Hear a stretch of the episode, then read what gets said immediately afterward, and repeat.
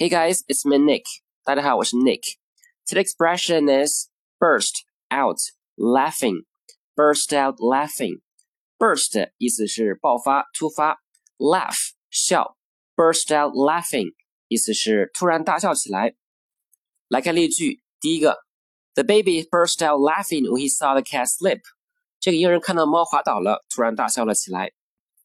第二个，The kids burst out laughing when the clown fell down the stage. 孩子们看到小丑在台上摔倒了以后，大笑了起来。这个短语变换一下用词，还可以这样说：burst into laughter。laughter 意思就是笑或者笑声，所以 burst into laughter 意思同样是突然大笑起来。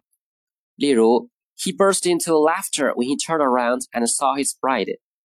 他转身看到他的新娘以后，大笑了起来。OK，that's it for today. I'll talk to you soon. Take care, guys. Bye.